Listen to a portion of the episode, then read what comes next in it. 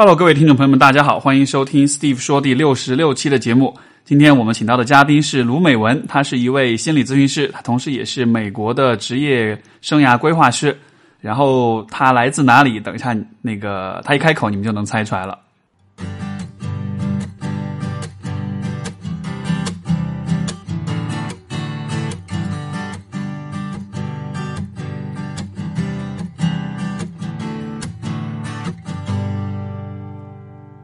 家好，我是卢美文。听说一开口就能猜出我是从哪里来的，真的吗？大家有猜出来吗？猜出来了，猜出来了，你是东北人，是吗？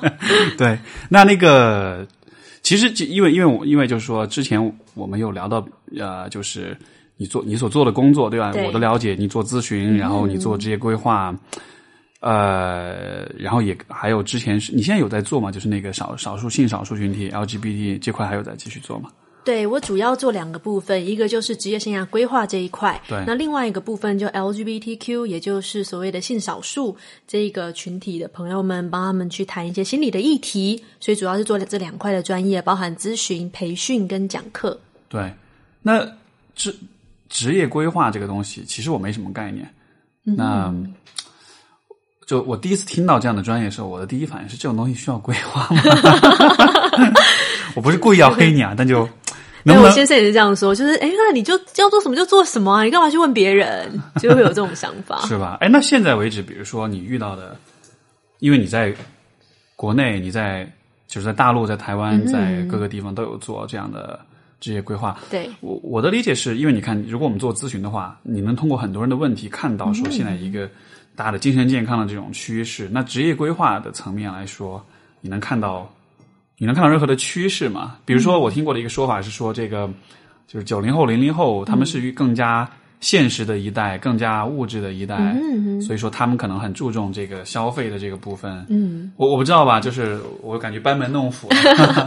其实我觉得这是还蛮好的问题，因为做职业生涯规划这一块，我是心理咨询出身的嘛，我本硕都心理咨询读了十年，就跟 Steve 一样，就是我们花了半辈子都在读我书我，读了七年，我比你少三年。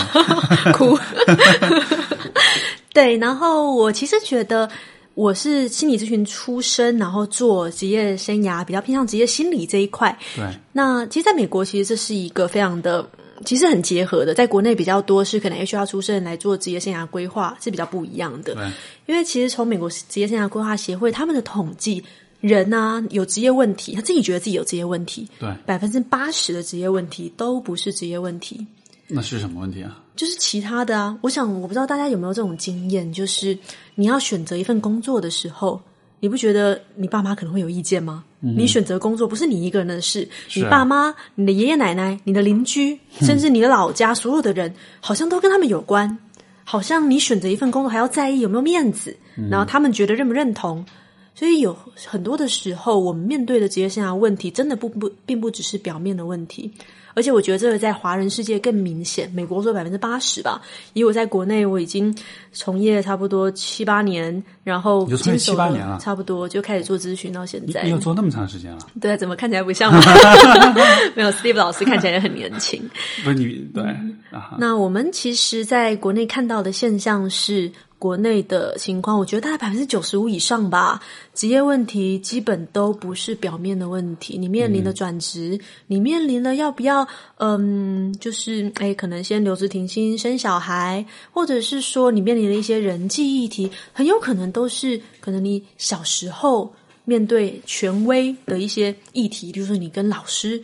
有一些什么样的哎，有些恐惧啊，然后这种跟权威这件议题，你带到你现在的职业里面，我有些来访者他跟领导特别不合，在第一家公司他跟领导处的特别不好，觉得 OK 这领导有问题，于是到第二家公司又觉得天哪，这个领导情绪太失控了，于是到第三家公司就说哦，这个领导完全不社会化，到第四家公司他终于开始想，嗯，是不是自己的问题？所以就让别人背锅了呗。对我们谈一谈之后，发现原来跟他小时候的老师的经验是有关的。啊，那所以就说，其实职业规划，我觉得更深一层的问题是，其实是你生活中的这些选择，嗯，就你怎么去做这些选择，然后你做，但职业是可能一个方面，但是其实我理解很多选选择在做的时候，都是像说到，比如说像这个成长经历、原生家庭的部分，或者是你的以前的人际关系的这种经验。应该说它像是一个表象。对，职业生涯的问题就像性议题之于伴侣一样，它是一种、你你现在面对的议题，它可能会从一个最表面、最具体的地方冒出来。那我们要去看的是，不是说 OK，我们现在要不要转职？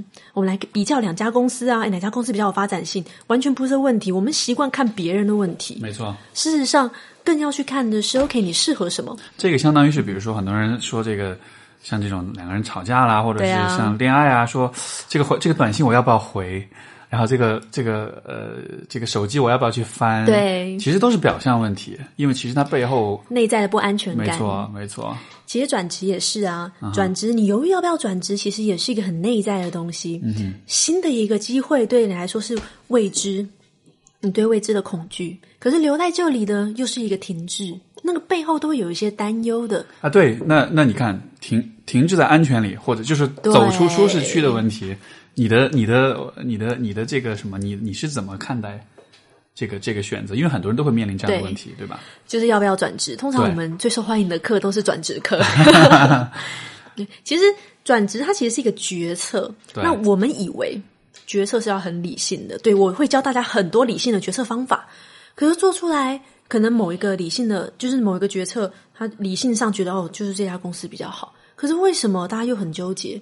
因为我们在我们以为做决策应该要理性，可我们常常忽略了那种感性的因素，对我们来说很重要。嗯哼，那做咨询的过程中，其实就是去梳理你的理性上觉得、客观上觉得怎么样，可是我们也要把那个核心的你觉得重要的感情上的议题也拉出来看，不然你就一直在困惑中，然后一直耽误。一般什么样的感情议题是比较比较常见的呢？就比如说爸妈的关系、嗯爸妈或面伴侣啊，，OK，就是要不要继续跟另一半异地啊？我听到蛮多的，就是我我我有限的经验当中，我听到蛮多人说的都是都是爸妈不同意，或者对爸妈说啊，这工作这么好，待遇这么好，这么稳定，就还是对很铁饭碗思维那种，，对，然后就很反对你说去尝试一个比较新的、比较有风险，但其实比较有发展的一个方向。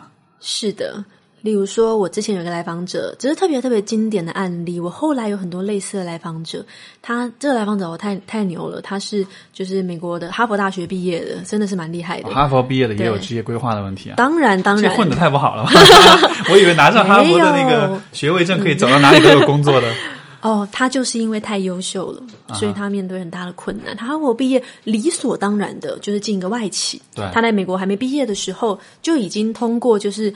嗯，就是在在美国，他们那种国际大企业嘛，就已经招聘了，他就拿到那个储备干部的，就是就是有点像就是管培那种那种状态那个 offer，所以他就很顺利的进入一家超级大的公司，然后轮岗了几年后，通过一个升迁的一些评选考试，哇，他就已经做到一个中高阶主管的位置了，中层主管。那那个时候他也才不到三十岁，是一个长得很可爱的女孩子。那她大概二十九岁的时候开始抑郁，就他坐到这个位置没多久，很抑郁，很难受，常常一直哭，一直哭，工作表现非常不好。他的大老板，他的领导觉得很困惑，觉得哎，你以前表现这么棒，为什么反而你坐上来之后，整个状态都不一样了？于是他就找咨询嘛，觉得不行，我要解决这个问题。结果谈一谈之后，发现他发现他自己根本不喜欢这个工作。哎，多半，哎，这种太经典了。我跟你讲，我这里有有这样的 你应该也蛮常遇到这类的案例的？我有遇到类似的，就是这种，就是说他达到一个大家外界看去人生赢家的位置，然后他不到不喜欢到三十岁，他的年薪将近一百万人民币，哎，对啊，太厉害了。然后所有的人都觉得，然后有一个很稳定交往的男朋友，男朋友是他们另外一个分公司的 director，是哇，听起来是完美的人生，然后家里环境也也还不错，然后一切都非常的美满。可他很难受，因为他到这个时候突然发现，到快要三十，三十是我们人生一个坎嘛。他到这时候突然发现，诶，我过去的人生。他从小学开始，哎，要一直读书学习，表现特别好，哇，表现特别好，爸妈好开心，爷爷就是也会给我买糖吃，给我买对鸡腿，我的印象对鸡腿印象很深刻，会给我买鸡腿，然后就表现特别好，初中成绩特别好，哇，高考考的太厉害了，那就是特别牛。他一辈子一直在追，然后他读了在北京读了一个非常厉害的商学院，就出国。因为本科快毕业，发现大家嗯不是在就业就是在考研，那那我考研好了。老师说我特别适合去美国，就去了。那在美国压力特别大，那时候大家都在找工作，呃，就是要啊，赶快找个工作。找工作之后又在轮岗，又在培训，所以他一路上叭叭叭叭叭，二十几年后，他坐上那个位置之后，他突然发现，诶，那下一步呢？对，没错，就是你你你你已经达到了所有曾经设定的目标，但是你没有想过为什么？对，你的你的方向没有了，所以是的，只能看着眼前那样的。对，而且他才发现，他从来没有想过他到底想做什么。我那时候其实有点不知道该怎么切入，我就问他说：“嗯，那你喜欢什么？” 我就随便就是抛一个问题出来，对，结果他就哭了。我说：“发生什么事？这问题怎么了吗？” 而且因为那时候我们是视频，然后我快吓死了。我想说，就是怎么了吗？对，就他一直哭。后来他才跟我说，他发现他没有办法回答这个问题，他不知道他喜欢什么。是是。我就说 OK，那你平常除了上班，你喜欢做什么？他说没有诶，我下了班我就读英文，因为我觉得我英文能力特别差。我说哈，你不是哈佛毕业吗？他说对啊，可是我觉得跟那个母语使用者啊，跟那个海外，他们要跟很多海外公司联系嘛。他说我听起来就是像一个就是很讲的好好烂呐，就一听就知道我不是会讲英语的人。我想说，哈，哎，那时候我刚才准备英语考试，我觉得。这托福考超过一百一十分的人跟我说他英语不好，对，深深的觉得被碾压了。对，然后我发现他根本连他想要什么、他喜欢什么都说不出来。是，那这种类型的来访者，其实在我我后来发现，在国内特别多。可能这种经历特别华丽的人，不一定不一定是说，嗯，就一切人生一帆风顺。可是最可怕的就是，哇，他的爸爸妈妈。都觉得你现在很棒啊！他同学觉得好羡慕，一切都好完美。你知道吗？就我觉得这种故事在，尤其像在大陆的这样的一种环境里面，我觉得真的很典型。因为这样的人是学是老师、家长、同学、社会都共同认可的，对对吧？就是你就努力的学习，读书取得很好的成绩，很优秀。但是其实你这个人是什么样，或者你喜欢什么？因为很多时候。我我觉得就是我们在像我们在学生时代的教育都是，你为了学校的学习的成绩，你需要牺牲自己喜欢的东西，就所以好像一个人喜欢什么是一个永远都是一个次要的一个可以被牺牲掉的东西。对啊，而且他根本没有机会做过选择，对吧？因为他可以满足任何的要求跟任何的期待啊！想想都好抑郁啊！如果说我也会很抑郁，他好抑郁。那个时候他整个工作已经快不行了，所以。就就咨询嘛，对。后来我们才发现，原来他根本就不喜欢做这，他对于就是 business 或者是一些财经 财务方面的东西，真的是没有兴趣。他是硬念的、硬学的，他是很习惯就是靠表现。而且而且像这样的人，其实我我的理解啊，是像这样的人其实是蛮善于去自我麻痹或者是自我说服的。可能他到一个临界点的时候，他会非常的辛苦，而且他要犹豫到底要不要结婚。是是。那他结了婚，他的人生就继续这样持续下去了。那他又不敢，他他根本没有想过可以怎么样比较好。是。他那段时间后来留职停薪了一段时间。所以所以所以我会觉得，你看，因为因为我有一些啦，以前的一些个案，其实也是有很类似的这种对状态。到最后，你发现他们的表现都是会抑郁，对，会没有动力，会很消沉，没错，什么都做不来。当这样的表现，其实我会理解为，就是说，呃，就是我会一直有个说法，就是我觉得人心是很坦诚的，对，你的内心是很坦诚的，你你可以欺骗你的理性，你可以欺骗自己的这个认知，你可以欺骗所有的人，但是你没法骗你内心。是啊，当你在走向一个。其实不适合你，或者其实不是你喜欢的一个人生或一个工作的时候，你的内心会尽他所能的去做各种事情来阻止你。当所有的这些阻止都没用的时候，最后他最后一招最狠的一招就是让你抑郁，抑郁就让你什么都做不了，就就真的有点像是一个另外一个是的，一个一个一个一个有意识的生命体，他在做这些事情，在阻止你，让你停下来，对，让你停下来，没错。因为他过去的嗯使用的策略到这个时候是没有用的。对啊，对。所以当他面对一个决策，他在留职停薪的半年之间，他去各种探索，就在我们咨询过程嘛，去各做各种探索。哎，他发现原来他一直以来，他最有兴趣的其实是做教育啊。他跟我说，他觉得最开心的事情是他在读本科的时候，然后给会给老师做助教，然后去教师弟师妹。哎，他那个时候觉得特别有价值感，特别有意义感。我们去终于去找到了这个少少的他人生中的亮点，其他都是他绝对不喜欢。我说：“天哪，你可以做不喜欢的事情做这么久、欸，好厉害、啊！对，真的很厉害。”我说：“你怎么办到？我觉得你好厉害哦。”对，于是后来他就会面临一个抉择，因为他很想要做教育，而且是想要做那种比较像是就支教这种类似的教育，或 NGO 这种教育。明白他就面临一个很大的挑战。哇，他爸爸妈妈怎么跟他交代？是然后她的男朋友超级反对，她男朋友是那种比较传统，因为大她比较多的，就觉得现在要结婚啊、生娃啊，你这个公司福利待遇这么好，年薪这么高，对，那要不做家庭妇女吧？你喜欢教育教我们小孩啊？然后我听到他跟我讲，我就翻白眼。对，所以那时候他决策，你从客观上来决策，当然觉得哦，你现在去 NGO，你那个年薪才多少，未来的发展也不知道，对以后说不定男朋友就分手了，那二十九岁没结婚，大龄剩女，就是你会发现从理性上的决策，你根本不应该转职，绝对不可以。可是感性上的需求呢？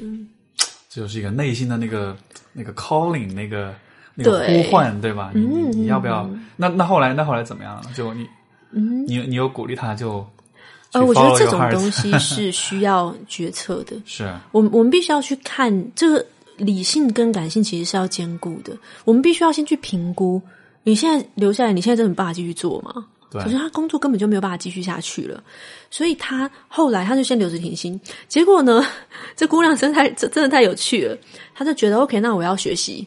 她觉得教育方面好像还学的不够好，所以她就再去念了一个教育的学位。然后那时候我们就没有哦这来咨询，很这很牛掰，这已经他真的很厉害。对，而且也是念一个很厉害的学校，他就觉得不行，他要去念书，而且念书是一个就是很合理的理由，没错，就是可以稍微就是缓先冲一下就停战，就是不用跟家里那边停。而他的公司就是也没有离职，就后来回来之后呢，诶，那个我觉得他运气其实也特别好，他人员啊什么公司人员特别好。结果后来他们公司那种大型外企不是都有那种培训学校、企业大学嘛？对诶，他就调到那里去，对然后专门在企业里面做，企业都有一些社会社会的支持啊，或公益项目嘛，还有就是做内部的教育培训。诶，他做那个就做的特别好，虽然他以前可能是那个比较偏财务部门的比较高管，他现在到那种教育培训，肯定不是企业里面重视的单位嘛，但他做的很快乐，是然后他又继续在这家企业里面，工资没有那么高，然后呃也也没有那么受重视，可是他做的很开心。这个我是觉得很开。后来听到他的这个状况，是觉得很开心的，因为他找到自己真的想做的事情。虽然她男朋友分手，但我觉得就是也不也也不 就是也不心疼啦，就是对，这种如果比如说你的男朋友是这样的一个姿态哈，就是说，对，啊，我就只能说他很不懂你吧。是的，其实那种特别传统的，就是会很希会希望女孩子有一个框架跟角色。我自己特别有感触，因为我也差不多在这个年龄嘛，是就是像我最近就是有结婚嘛，这是一个很大啊的决定。是啊，装作不知道。装作不知道，跟你说过。恭喜恭喜最！近特别大的感慨，因为我我现在是在一个事业上升期嘛，然后也是说三十上下这个年纪，在呃，在我的生活圈里面，我要不断的跟大家解释，我真的没有怀孕。我后来发了一篇公开的文，就是这里没有人怀孕。以前人们不结婚需要理由，是现在在城市里面，你结婚，你没有三十岁结婚，你需要一个理由。没错，就大家会觉得是好像你是要因为怀孕了才结婚对这样，可是你一过哎三十，但但是我不得不说其实这样的现象很普遍，嗯就是很多人真的是那种。他看你不是那种会结婚的人，有一天突然结婚了，然后你，然后你一问，你就发现真的是因为怀孕。其实真的特别多。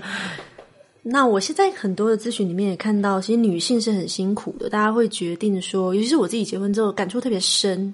就我们遇到什么事情，就会有很多感慨嘛。大家会想说，那我到底要不要生小孩？到底要不要结婚？那职业的女性面临的困难有很多，像我之前做某大互联网公司的一个 director，、他是一个哇超厉害，他直接 hold 一个项目几亿的流量这样子，然后结果他就是考虑要不要生娃，因为他怕生娃怎么办？就是要离开你生娃，肯定就那一年就废了嘛。你居然有在工作，可能也是 work for house 或怎么样，在家工作，你就没有办法好好的工作。所以对于女性来说，职业生涯规划又变得很重要。我有很多来访者都是生了娃之后再来规划，这样。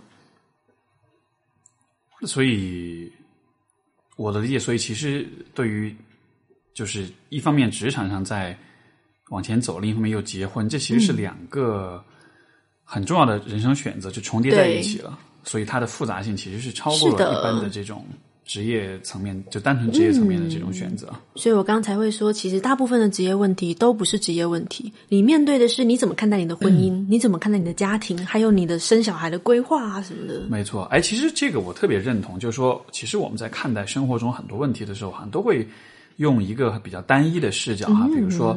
啊，就比如说恋爱的问题，比如说两个人谈恋爱谈的不开心，就是恋爱的问题。但实际上，恋爱是可以发，就亲密关系其实可以发散出去很多很多的方面。像比如说，呃，比较常见的，比如说拖延症，对对吧？拖延症大家觉得啊，拖延症就是时间规划的问题。哦，我那天还在网上看了一个一个一个一个小调查，就说他就说什么什么话题的那种科普作品，其实用一句话就能总结，但他会写很多东西。然后他就说，其中一个是整理术，所有整理术的那个书跟你讲的无非就是少买多扔。对，然后还有一个就是拖延症，拖延症讲的无非就是 管理好你的时间，做时间规划，设定目标，然后去完成它，就是自控力嘛这个部分。对，所以所以所以所以就是说，像拖延症，大家就觉得啊，那就是一个自控力啊，就是时间规划的问题。但实际上，拖延症你可以延伸出去，像比如说你刚才讲那个抑郁的那个。他肯定也有拖延症啊，但他的拖对啊，但他的拖延症肯定就不是那么浅层的时间规划的问题。他的拖延已经到一种，就是他的老板要找他谈的，就是真的没办法做。而且他又是那种要标准很高的人，他没有办法接受这样子的自己，又越拖延越觉得天哪，我怎么会这样？那个自我价值感就更低了。没错，没错。所以就好像是人的，我其实一直都会有这样的感觉，就是人的所有的行为、所有的表现，其实全部就像一张复杂的关系网一样，所有的东西是连在一起的。然后，如果你只是去动其中一个点的话，你其实很难撬动。像比如说，以前我想起以前我们学咨询的时候，都会有讲，就是因为我硕士读的是 social work，是社工嘛，然后社工更重视系统。对对对，社工其实和啊，就是单纯的这个就是临床心理学，它的有一个很重要的区别，社工是把人放在一个。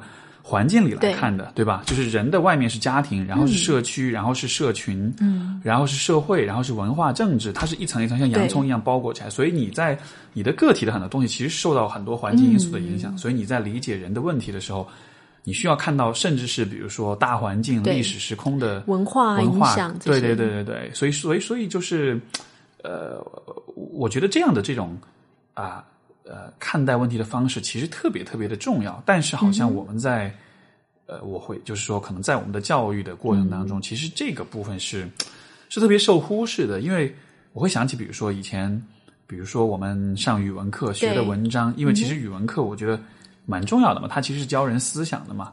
但是语文课的文章，嗯，它的这个很多的东西，它它是就就比如说。呃，我我不知道，我哎，我不知道台湾的那个就是你们叫国文课对吧？你们会不会有那种，比如读一篇文章，读完之后让你总结归纳中心思想啊？当然啦，当然啦，然后还要背每一个词是什么意思啊？但是但是但是说你们，比如说你，比如说就他会有一种有些去诠释、去解释这个文章的过程，会有会有标准答案吗？会啊，会有也有标准一样的啊。对，而且我小时候也在内地读书读蛮久，就是很。很死板的教育，然后呃没有办法去离麦坐近一点嘛。OK，对，然后你很难就椅子往前移了。好，对对对。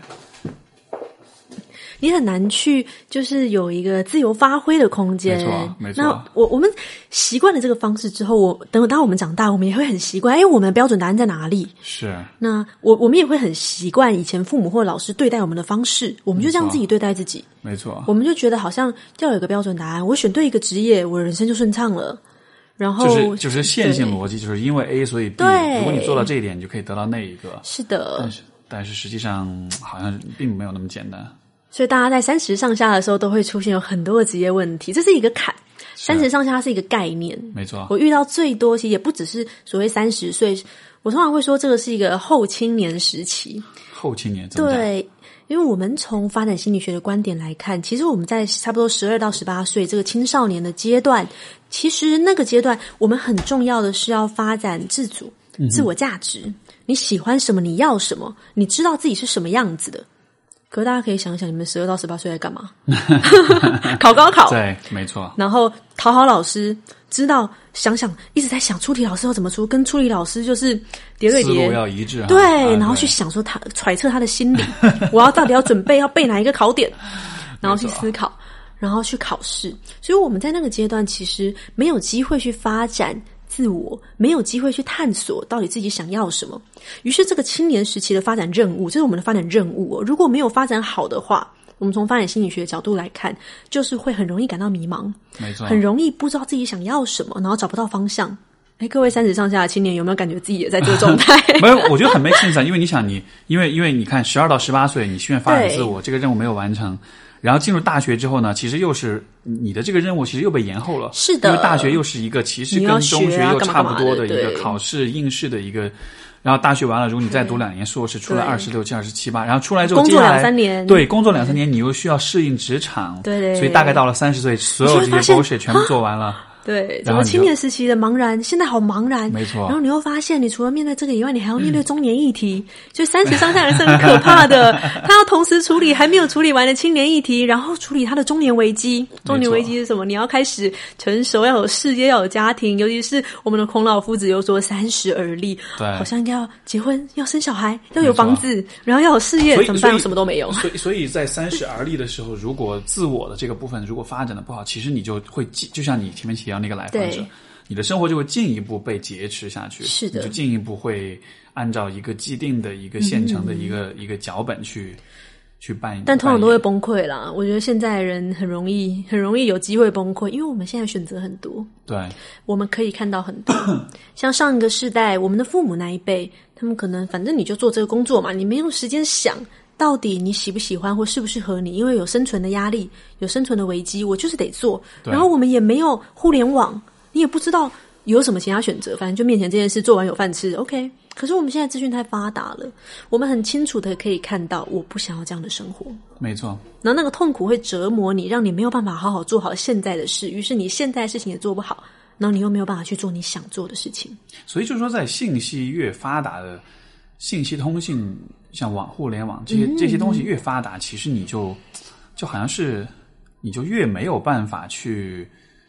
去依赖于某一个以前的传统的或者是这种现成的既定的脚本，因为你看到太多的可能性，会越来越没有办法将就。是，而且也而且好像这样的环境也会越来越要求人是要真的是很了解自己的喜好的，因为你面临很多的选择，而每一个选择其实你都你都必须要怎么说？你得感性的去做这个决定，因为理性的选择是。就会变成是必须要兼顾的。对，你如果只关注你的理性决策，你的其他的你自我啊、价值这些东西让不起来，是那其实都还是会出问题。是我我我有这个有一个这个是心理学有一个有一个案例研究，我以前其实，在节目里也提到过，他就说，就是曾经有过这样一个 case，然后这个人他是受到脑部的这个损伤。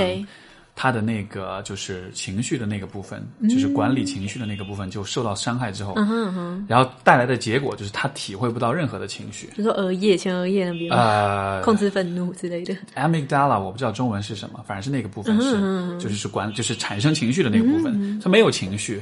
然后那个在研究他这个人的过程中，然后有一个细节就是，他们做完一次访谈之后，然后要让这个人选择，我们还有下一次访谈，那。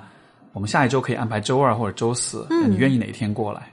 然后他，然后他看着这个时间表，他在那愣坐了十五分钟，他做不出选择来。为什么呢？因为他没有办法，因为他是纯理性的思维。但是纯理性的思维来说，是周二和周四你没法选择，没有区别。因为其实每一个选择都会延伸出无限多的可能性。对，所以说，如果你完全要靠理性的推导的话，你要计算这一切的话。这个计算是没有穷尽的，所以说，如果一个人纯理性，他其实没法做选很多选择是没法做，对，但也不能太赶，就是要兼具啊。没错啊，没错啊，所以我就觉得在人生中好像也是这样，就是有的时候，如果你要纯理性的去做一个决定，你就会陷入那种我是要在可预测的、安全的、无聊的当下，还是要去追求一个这个这个比较未知，但是比较我比较喜欢的一个未来。像我有一个课程的主题啊，就是诶如何做出一个正确的职业生涯决策？是诶特别受欢迎啊，因为大家都觉得哦，我不会做决策，我是不是学了一些技巧，我就可以做出一个超棒的决策？是。那当然，课程也教了很多技巧嘛，例如说我们怎么去看待我们的过去的决策。他说：“哎，为什么要学过去？”我说：“你当然要看过去，你以前的每一个人生重要决策，你选专业的时候是怎么选的？”你选择跟这个人结婚是怎么选的？你选择第一份工作是怎么选的？这很 make sense 啊！对对啊，你的决策过去决策因素是什么？然后结果全部跟我说是你爸说的，然后你现在要自己做一个决定，跟我开玩笑吗？对，所以你要去厘清你过去的决策因素到底是什么。是是，我们不可能现在在你面前看两份工作去想，你说哦，来，我们来比较这两份工作，两工资怎么样啊？这不可能。到时候你爸说一句，你还不是选另外一个？没错没错。对，如果你不满意你现在的人生，如果你觉得哎现在过得不如意，其实你会很多的时候会埋怨你爸。如果是都是你爸帮你决定，那这个就很，你看你的责任就推给你爸了。是。然后你就不需要为你的选择负责了。没错。那如果你不满意现在的状态，也要知道，我们所有的每一个当下，我们的决定决定了我们。我们的现在是由过去无限的决定而累积而成。例如说，我们俩现在在这，是因为我们前几天就决定了今天要在这里录音。对。对，那。所以我会觉得梳理这个时间轴是非常重要的。梳理完就发现，天哪，原来我受家里的影响这么深。嘿，天哪，原来我以前做决策的时候都是因为不敢拒绝谁，或者不敢拒绝别人的邀约，所以我就默默的就将计就计了，默默的就呃求婚了，呃答应好了，就莫名其妙结了婚这样子。哎，怎么会这样？所以你看，你知道现在为什么你会觉得这么辛苦了？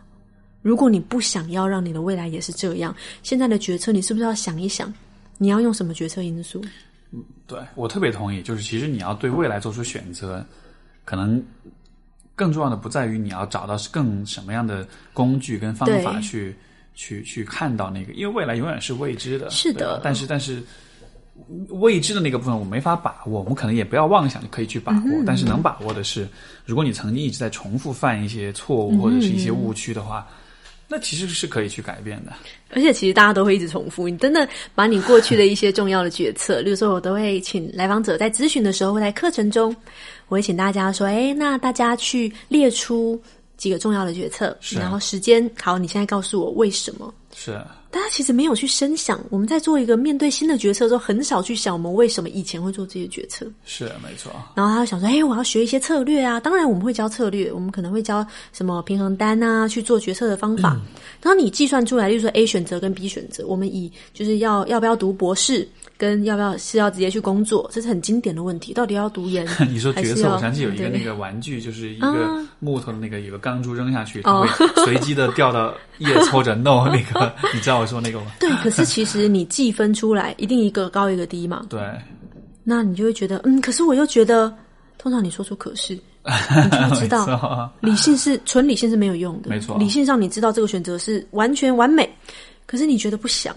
因为你的感性在拉扯，可是你又觉得理性很对，就是你要去看那个在拉你的东西是什么。是，我觉得这里面反映出其实是很多人一个误区，就觉得做人要理性，做选择要理性。可是，如果一个人非常强调理性的时候，他其实就是不理性的。对，因为感性是理性的，哎，感性是人类必有的一个方面。如果你刻意的强调理性，你就哎，如果你刻意的忽略你的感性，其实这是一种。这其实也是一种很感性的状态，就这个有点绕哈，但就是对。那你说你其实也是，而且我觉得这也是可能很多父母给孩子灌输的一种观念嘛。是的，因为他们在身边的人会觉得，哦，我们比较客观啊，你看你选这个就是比较好啊，对，然后就会说服你，而且会让人，我我们身边的人想要干涉我们的生涯的时候，通常会让你觉得，我好像不照你们方式选。我会觉得内疚，好像对不起你们一样。但你有没有深下去想，现在是谁的人生？没错，我们听了好多人的建议，可是这些人他不会为你负责。我不会帮来访者做决定。很多人来找我，想说：“哎，刘老师，那你就跟我说我要选哪一个吧。”然后通常觉得，呃，就是我会告诉，我会陪伴他去梳理，陪伴他去选择，但我不会帮他做一个决定。好像我觉得这样的这种，就是说，如果你的人生不如意，然后其实你因为你以前选择都是被外界所影响，对。我的理解好像很多这样的案例，就是最终他走出来，或者最终他这个走向自我实现的这个方向，好像都是那个过程，大约都是说要先经历一段很痛苦、很挣扎的阶段，然后去去去重新去重重拾自己，去正视自，去承认自己是的喜好是什么，然后可能要经过一定的反抗，包括跟家人的这种反抗，然后好像从从你跟家人的这种过于近的关系里，嗯，把它。强行的把你自己从当中扯出来了，你变成一个相对独立点的人，然后你再去说，去追求你想要追，就好像都是有这样一个，先得把它拉扯开。感情其实也是，对对对。我讲职业生涯规划讲了老半天，都觉得好像在讲跟爱跟爱情没什么区别，就选职业跟选对象其实是差不多的。是，我们都会以为，例如说选工作的误区，我觉得比情感情还要严重。是，就会觉得，哎，我们来比较 A offer 跟 B offer，我们来看一下哪个比较好，然后到处问，对不对？我们是不是拿到两个 offer 都会到处问？是。那这就跟我们，你看你现在看到两个女生都很喜欢，然后就会哎，我到底要跟 A 在一起还是跟 B 在一起呢？然后到处问闺蜜，或到处问兄弟，喜欢我的和我喜欢的 这样的，到底要选哪一个呢？没错。可是其实都要回到问题的原点，就是你喜欢什么，你想要什么，你重视的排序是什么？我们人生都想要完美，可是现实是你必须要有排序。对，哎，其实其实说这个问题，我觉得这个这这绝对是干话，各位听众，就是。其实我觉得刚刚你你说的那个方法特别好，就是说，如果你比如说遇到你在纠结两个人，一个是你喜欢，一个是喜欢你的，或者是类似的这种二选一的状况，就我以前的方式是我说无所谓，你扔 你扔硬币就好了，就这样可能。但是但是我觉得你刚刚提的那个角度很好，就是说。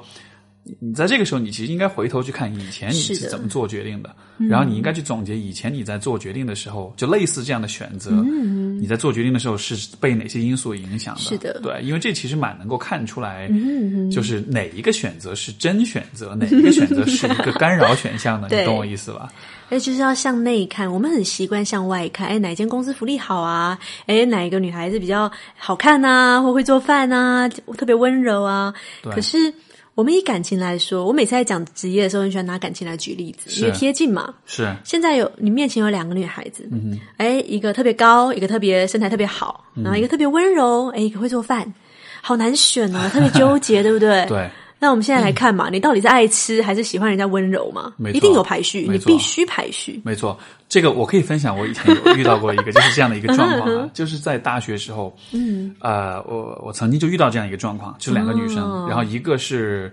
啊，很喜欢我。嗯，另外一个是我很喜欢，就很经典。然后啊，我现在都记得，当时当时那个时候是那个那个喜欢我的女生，她约我出去吃饭，然后聊天，也向我表达心意啊这样的。后来，然后我就就后来吃完饭就就就就是陪她走回她的那个公寓，然后走回去之后，她在楼下，她就说，意思就是说给个说法，就就说你得，因为她知道我喜欢的另外一个人，所以就说给个说法，二选一，你得选一个。然后当时我当时我们俩就。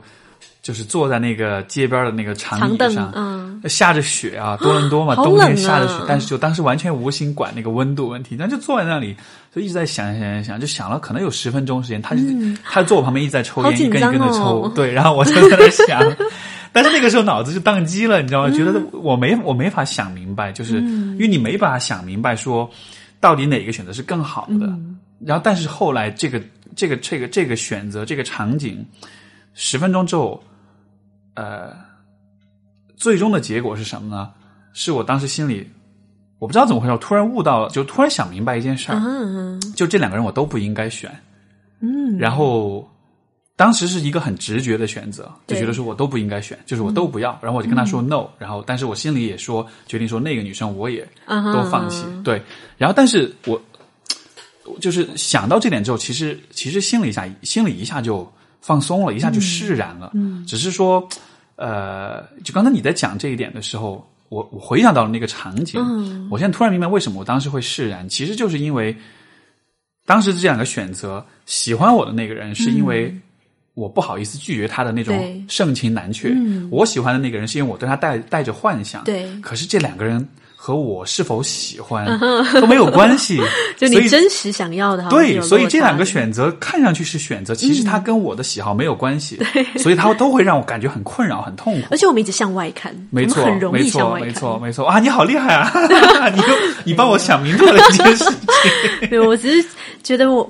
这真的是我后来讲一讲，突然发现的，就是哎，我们职业选择选公司，真的跟选对象是一样的。对的，不知道大家有没有相关的经验？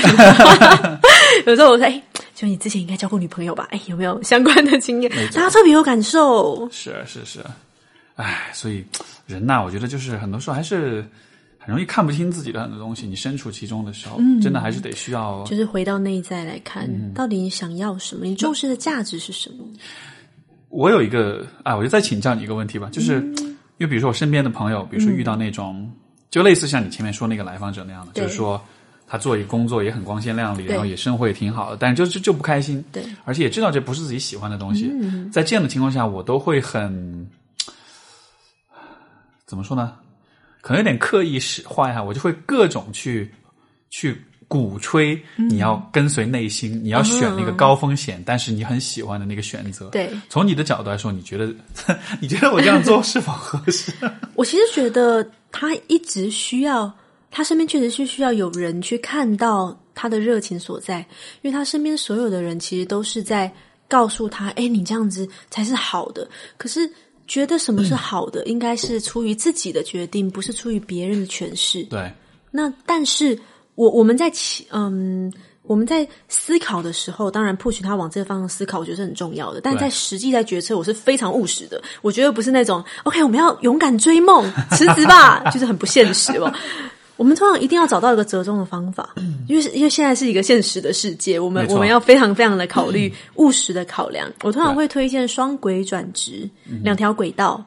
就是说，我们现在在做一个工作嘛，就像我刚刚讲到的来访者，他在外企里面工作，那他就留职停薪，反正他真有存钱嘛，或是有一些我我比较常见到的案例，就例例如这种案例，我比较常见到的案例是在国企、实业单位或是公务员，他们好不容易弄到了一个铁饭碗，啊，对啊，然后父母可能也费尽心思，通常父母都有出点力，是是，对，好不容易弄到个铁饭碗，然后他做的很不开心。他发现自己喜欢画画，喜欢摄影，喜欢插花对，然后喜欢做一些诶读书会相关的事情，那怎么办？对，那这个时候当然不可能就直接辞职，然后好好想辞职，每天都好想辞职，然后在这里一滩死水。他完全可以看到未来十年是什么样子，就是他隔壁的大妈，对，没错。就，他十年后就是那个喝茶，看看报纸，对。嗯而且而且 现在公务员其实没有那么好混的，对，其实很忙，年轻人其实很辛苦的，钱又很少，很辛没苦对。但是你你没有办法说服父母啊，大家就死活就弄的，然后你又会觉得去做别的事情又很不稳定，所以到底怎么办？别人都觉得你这样很好啊，如果你是女生，她就特别适合带娃，特别适合教育，以后你还要生小孩诶。那这种时候，我觉得双轨转职是一个比较合理的决策。例如说，我们在做一份工作的时候，我想我我们都必须要承认一件事情，就是我们真的都是很容易就是进入很低效的状态，就是对滑滑滑滑微信啊，刷刷朋友圈啊，然后一边工作一边做一些其他事情啊。所以你的工作其实是一定可以挤出时间的。我们刚到一份岗位的时候，可能要花百分之百的精力投入这个岗位。事实上，你事情做熟了之后，你大概只需要花百分之七十，甚至你硬压，绝对可以压到百分之六十左右的时间。那双轨转职的概念就是，你在一个单位里面做熟了之后呢，你开始慢慢的做一些跟你另外一件想做的事情有关的事，包含学习，一定是从学习学习开始嘛，不管是网课或是一些培训，或是甚至你就可以投入跟这个领域有关的做一点工作，对，然后慢慢的转，慢慢的转，你先试试水。哎，真的可以慢慢转过来，发现你可以花一半以上的精力在经营另外一个行业，也可以维持温饱，那你再跳过去。如果不行，没有关系，我们至少知道了，OK，这个选项不行。就相当于是你去做了，这个其实也是上一期的那个嘉宾，就是张小雨，我们也聊到这个问题，就是说对人好多时候，就是好多时候就就就是说这个涉及到一个关于呃欲望的问题，对就是说比如说你想要假设你是公务员，你想要去做比如说摄影，对吧？呃，也许摄影是你从小就梦寐以求的一件事情，可是点就在于。在你真的去做这件事情之前，你其实没有办法知道你是真的喜欢摄影，还是说摄影这个 option 一直被一直得不到，就是你不知道你是真的喜欢它，还是因为你得不到它。讲到摄影，我突然想到一个有趣的案例。我前两天刚从另外一个城市过来，那因为我刚好去出差嘛，然后就空了半天。对，那空了半天呢，就就没什么事，就去走走。然后我当时会想说，哎，那不如就是找个外拍好了。我第一次在网上找外拍，我找了一个很可爱的姑娘，女摄影师。我没有给女摄影师拍过照，都通常都是男摄影师啊，或者是电视台啊。我想说，哎，给女摄影师拍拍照应该不错。我就找到这个女摄影师，那天是礼礼拜六下午，她是一个可爱的姑娘，我然后就跟她一边聊天一边逛街，她一边帮我拍照。哎，我跟她聊，她现在单接的单也蛮多的，对因为他技术也不错嘛。我说哦，那你没有全职在做摄影啊？他说没有，他的职业是那个做化妆品公司的。我就觉得特别好奇啊，我说哎，那你技术不错，然后又哎大家也蛮喜欢你的，怎么没有考虑转过来？对，他就说，因为他一直想要成为一个摄影师，可是他开始工作稳定之后，开始接单嘛，开始做之后，他发现，当这份摄影这份工作是他的兼职，是他喜欢的事情。如果他真的转过来要为了生计，要为了糊口而摄影，那个完全变得不一样了。他发现自己没有办法那么喜欢，对，所以他的做法就变成他一样，就是本做本职工作，但他的本职工作就是不会说太有发展，但就做着呗。但是他就是额外很多时间嘛，工作也没有很忙，就一直在帮忙拍摄啊。例如说，他可能六日排的很满呐、是那他很开心，然后收入，然后他一个六日可能就抵两个礼拜的工资之类的，收入也不错，然后很开，过了就是自己也很喜欢的生活。那有些人可能就是从周末开始接单，接一接，哎，就转过来了。那也挺好的，这是一个比较安全的做法。当你要为了生计去做你喜欢的事情的时候，那个东西就变质了。或者说为了生计去做你喜欢的事情，我觉得我的理解是在刚刚起步的时候。会很辛苦。我们其实就类似这种状况、对啊，对啊，就是我觉得刚刚起步的大约，我觉得至少三年吧。对很辛苦就是前三年基本上我刚正想说两年，又说三年。我们其实也是啊，我做咨询师完全就是都是这个干。前几年太辛苦了，是，就你根本没法。我都不建议人家。来做咨询师，都来找我咨询人说想要做咨询师，我都啊、不过我不过我这周这周五我会有一个那个就是那个知乎 Live 上我会讲啊，当然当然就就是说讲咨询师做这个行业怎么，但是我觉得是。呃，就大前提肯定是你需要花时间积累，是，但是就是说这个积累的过程也是每个人是不一样的，嗯还是能打开局面的。当然，所以我觉得咨询师他跟摄影一样，也是一个蛮需要双轨转职。如果你有经济压力，你真的不要辞职，因为你其实可以用也额外时间一定挤得出来的。你把时间挤出来学习，试着做一点，然后你慢慢体验一下，你是不是真的喜欢？因为大家对咨询师的工作有很多幻想，没错，太太多幻想了。对，太多幻想了。哎，我觉得咨询师的头几年真的是很辛苦。如果你是在有经济压力的情况下，关键我觉得这个经济压力都，这个我觉得相对来说还，呃，相对来说可能还不是那么大的一个问嗯题。就是说，因为你你敢做这一行，你肯定不是那种就是说，对吧？家里一家老小都要很有压力的人活，对对对，你可能自己哎，这真的有啊，蛮有 状况。如果哎，你知道吗？如果真的是一家老小需要你养活，我就我就会这样的人，我我直接就会说你不是，就是你不应该做这个行业。不，真的，因为这个行业的他的收入收入不高啊，对，他的收入是有但他们他们这种通常都是有很多幻觉，觉得就是一年可以赚几百万，没错哇不可能的谁？除了网红咨询师以外很难。所以真的，以前比如说我在华师大的时候，有些那个就就带学生的时候嘛，那种本科生，我真的会跟他们讲，我说我是就说大实话，如果你想要做咨询师，哎，如果你想需要赚钱，如果你爸妈需要你养活的话，你真的不要真的别做，我通常都直接问啊，我很直接的，我做人很直接，我说你要不要养家？没错，没错，超直接说啊，这跟做咨询师有什么关系？我说关系可大了。对，关系关系非常大。对，但但是就说点就在于说，就是啊、呃你但凡你愿意做这一行的话，你多半还是这个方面还是 OK 的，就不会有特别大的压力。我觉得其实这一行在起步的时候，更大的压力其实是什么呢？其实是你在专业上的发展，因为这个它就就相当于是，比如说你做摄影也是一样的，一开始你拍的很烂，或者你拍的很一般，你的，客户的反馈不好，这个时候你其实是很有压力的。是啊，因为你会担心说我的技术有没有可能有没有可能我这就是我的水平，嗯我我要怎么去提升自己？因为如果不提升，我就就意味着我就永远都在这个位置了。是啊，那我下面的路我就会越走越没信心。嗯，所以那种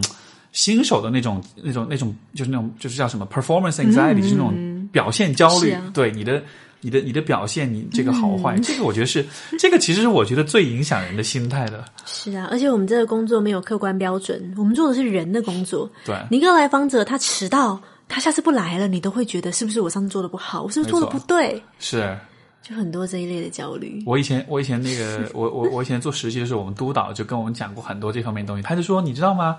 其实根本不是你的错，因为有些人是那种打电话预约，预约了之后也没有来。我就会说啊，是怎么？这个难道是我的错吗？对，然后他，然后我那个督导他特别好，他就跟我们说，他说你知道吗？其实对于有些人来说，拿起电话拨打这个号码，对他来说就已经帮到他了。嗯哼嗯哼，然后说哦，对哦，然后就觉得这样好好好好可以自我疗愈哦，好可以自我安慰，可以缓这样可以缓解好多的负罪感。其实像刚刚讲到，就是关于就是呃双轨转职这个概念，我觉得我我有个比较经典的案例，还蛮有趣的。刚刚讲到国企嘛，很多我觉得前段时间就是我开课什么国企啊，什么学会计的那种，真的类似的案例特别多。哎，国企会请你去讲这些规划吗？会，但是你在企业里面不能讲这些。如果他找你个别咨询，怎么可以？你在企业里面怎么可以讲转职讲啊？完之后，你的员工全部转走了。对，在国企里面通常是讲一些呃情绪压力调试啊，如何增加效能啊，时间管理，就是一些比较嗯或人际沟通这些。是，那如果是个别咨询的话，他们可能会，比如说，我我觉得在国企里面，好多人他也不知道自己到底喜不喜欢，然后就进去了。那有一个很有趣的案例是这样子，就他从小有梦想，一个男生，然后他找我咨询的时候几岁啊？大概三十二岁，然后刚买房子，娃刚出生，在国企里面，可他一直很想要，从小到大，他很想要当船长，很神奇吧？他一直想当船长，然后觉得好痛苦。这个人在什么城市啊？是在海沿海城市？不是，还不是还不是沿海城城市，还蛮妙的，呃很近呐、就是但是不是靠海，就是大概就是那种开车一个多小一个半小时左右可以到。明白。然后就在国企里面，然后他就很痛苦，他觉得就是人生被压抑，而且因为有那个有贷款要交嘛，所以更觉得被绑死，就很痛苦。他想说，那我现在到底要不要去跑船？然后说不定以后可以当船长。那家人当然都反对啊，你搞什么东西啊，神经病！于是我们就在做咨询，我说：“哎，那为什么你会想要做船长啊？”然后发现原来是小时候看的那个电影，啊，对他觉得特别一帅般都是这样的。对，觉得特别帅，然后觉得航行啊，就有很多神奇的海洋梦想，对理，想化的东西。我觉得还蛮妙，因为我第一次听说有人想要当船长，我觉得 OK，我们看了看了什么东西啊？我有点忘记了，但是就是 某会有这种，会有这样的，好吧？对，就是应该是就是什么泰坦尼克号啊或白鲸记这种这种剧情哦对，就觉得特别哇，那个特别帅啊，而且你知道船长服饰通常特别帅对嘛，，所以他好像更想是做一个看起来很帅的人，而不是 他是对航海有兴趣。白那我说哦，那你是读什么的？他读会计。我 说读会计。对，后来发现就好。我我觉得这个也不是不行，因为你会知道他现在去当船长是非常不现实，不可能鼓励他去，可他又很想，怎么办呢？这不是不行，就像我刚刚谈到，我们一样可以做，我们甚至可以在我们我们人生其实是很需要去尝试的。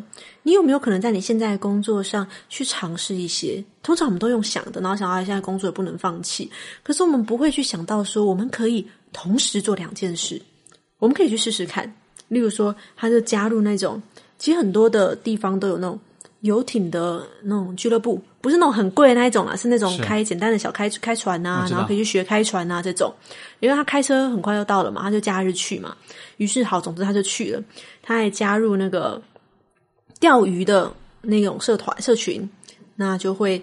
呃，大家就有微信群嘛，会一起相约出去钓鱼，还有海钓，就是一起在船上钓鱼。对，那结果他就去了，重点就是他就发现他居然会晕船，因为他以前你知道他以前是开就就出去坐那种游艇游，就是那种大型游艇，对。那个结果他发现他开那种中中小型船，就如果不是超大型游艇，他其实是会晕船的。然后说哈，然后然后说哈，OK，所以你晕船，想要当船长，OK，我明白了，就是他自己也知道这个不现实，可是他因为去尝试这些，他去钓鱼嘛，对。然后去钓鱼，除了去去海边钓，其实他们那种钓鱼社群其实也会去那种溪边啊、湖边啊，所以他开始参与一些户外的运动，然后他的生活突然变得很多才多姿。而且你知道，从事户外运动，大家也没有什么利益纠葛，而且都有投入在就是运动上面，所以其实感情特别好。是然后非常的投入，然后过得 现在就过得非常的开心，然后就常常出去就是钓鱼啊，后来还参加开始登山，然后结果他们就是我之前看到他的那个微信朋友圈，看到他竟然带公司团建，就他带去登山，我觉得他现在过得应该蛮开心的吧。是 对是，，所以我们从当船长这件事，我我不是要帮他实现当船长，我也不是要马上否定什么。你现在三十几岁，你当我们船长啊？是没看到小孩在旁边哭吗？对，所以其实这个是一个我妥协。我们不是，我们已经看过太多什么追梦啊、勇敢实现梦想啊，或者是太多的营销号都在告诉我们谁谁谁放弃了什么多棒的工作去做什么事情，他现在好成功。这种故事，根据我的经验来说，背后一定都有什么。例如说，他有一个好爸爸；例如说，他有个好妈妈，给他有多少钱；例如他有房；例如说，他怎样怎样，或他遇到了一个什么事情。这种关键的小事，他通常没说。对，就这些事情绝对没有那么冒险。对，或者说这也许其实就是是他家里面一直传统所做的一件事情，这并不是一个说看上去很不靠谱的这种。对，但是成功的人的故事都会被包装成这样，很英雄。当然，当然，哎，但是我我觉得其实，呃，就是说我们很多是在纠结，我们是要做别人期待我们做的事情，还是自己想做的事情的时候，对于这个自己想做的事情这个部分，就像你刚才讲的，十二到十八岁的时候，本来应该是我们去搞清楚这个问题的时候，但实际上很多人并没有这个机会去搞清楚。像比如说这个想做船长的人，是啊，他对于这件事情的认识就停留在了小时候看电影跟动画片的时候那种想象。我也蛮惊讶的。就对，按理印象说很深刻按理说，这应该是比如说十二到十八岁的过程中，他他其实会有些机会去探索、去尝试、去看这样子的。然后他可能尝试之后，就发现，OK，这个东西也许不是我最感兴趣的东西。但是问题就在于，很多人在想要摆脱当下那种不如意的、不喜欢的生活的同时，他对他自己想要做的事情其实是没有底气的，是的。因为很有可能那个部分而且还会过度幻想跟美化。没错他以为他去做，他现在所面临的房贷压力，小孩很小，然后生活乏味又枯燥，